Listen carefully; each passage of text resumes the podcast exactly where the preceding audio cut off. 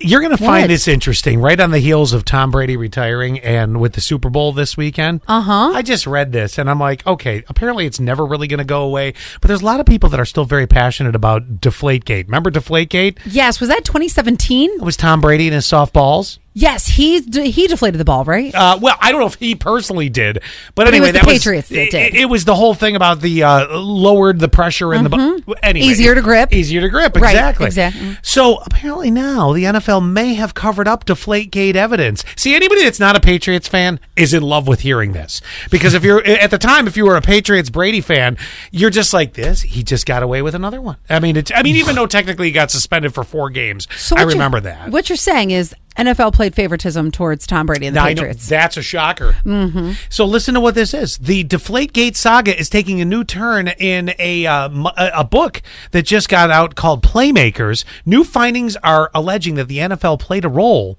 in the cover-up of facts. Uh, I also believe, believe that's it. I also believe that's how the Bengals made it to the Super Bowl this year and not the Bills. What? Oh, I believe that there's payouts. Oh, absolutely. I, I believe that the Pagulas uh, didn't pay enough to be able to get to the Super Bowl. Conspiracy. Oh, yeah. Oh, we could do a podcast for days on that. I love that. Uh, but I anyway. love the drama. covering up the uh, the facts. Yeah, I, right. I mean, come on, out of the blue. I, if I would have bet Right. my house on the Bengals going to the Super Bowl in the No. beginning of the year, I'd be living in a storage crate behind the And a- radio and a station van right down now. by the river. Uh, amen to that too. Anyway, it, this one, as we know, regarding the Patriots, uh, you know, presumed role in the deflategate of the footballs back in 2015. They're saying the general counsel, apparently the NFL's general counsel, not to be confused with the Jedi Council, the general counsel uh, reportedly ordered all numbers connected to testing of air pressure inside footballs be removed after testing was completed. Mm. Oh, I think that yes, there's money involved, but I also think that it's just you have friends. It's kind of like pff, I'm just going to throw this out there.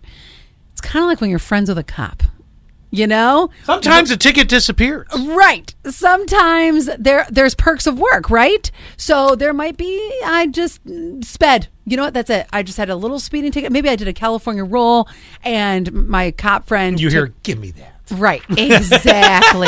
so I think when it comes to Deflategate, it d- isn't even it's not even money. It's that like some you know Tom Brady's best friend who's like, you know, George Costanza's working in the the main office and he him and George Wouldn't he be asleep under the desk? yeah. And There's your Seinfeld reference. but they're best friends and so he's like, dude, you got to help me out here. I think it goes one step further. I think the NFL knew how much money they were making off of having Tom Brady around Mm-hmm. and having the Patriots do as well as they did over those years. How I think dirty that's does what it that was. feel, though? That feels wrong to me as a person, knowing that I really everybody calls him "You're the goat, you're the goat," but Oh, he's embroiled in a lot of different controversy over the years. and don't get me wrong, it's not like I don't think he's good, but I couldn't be called the goat knowing that I did that to gain in the in the uh, the whole system. I know. I'm with you. I, I hear you.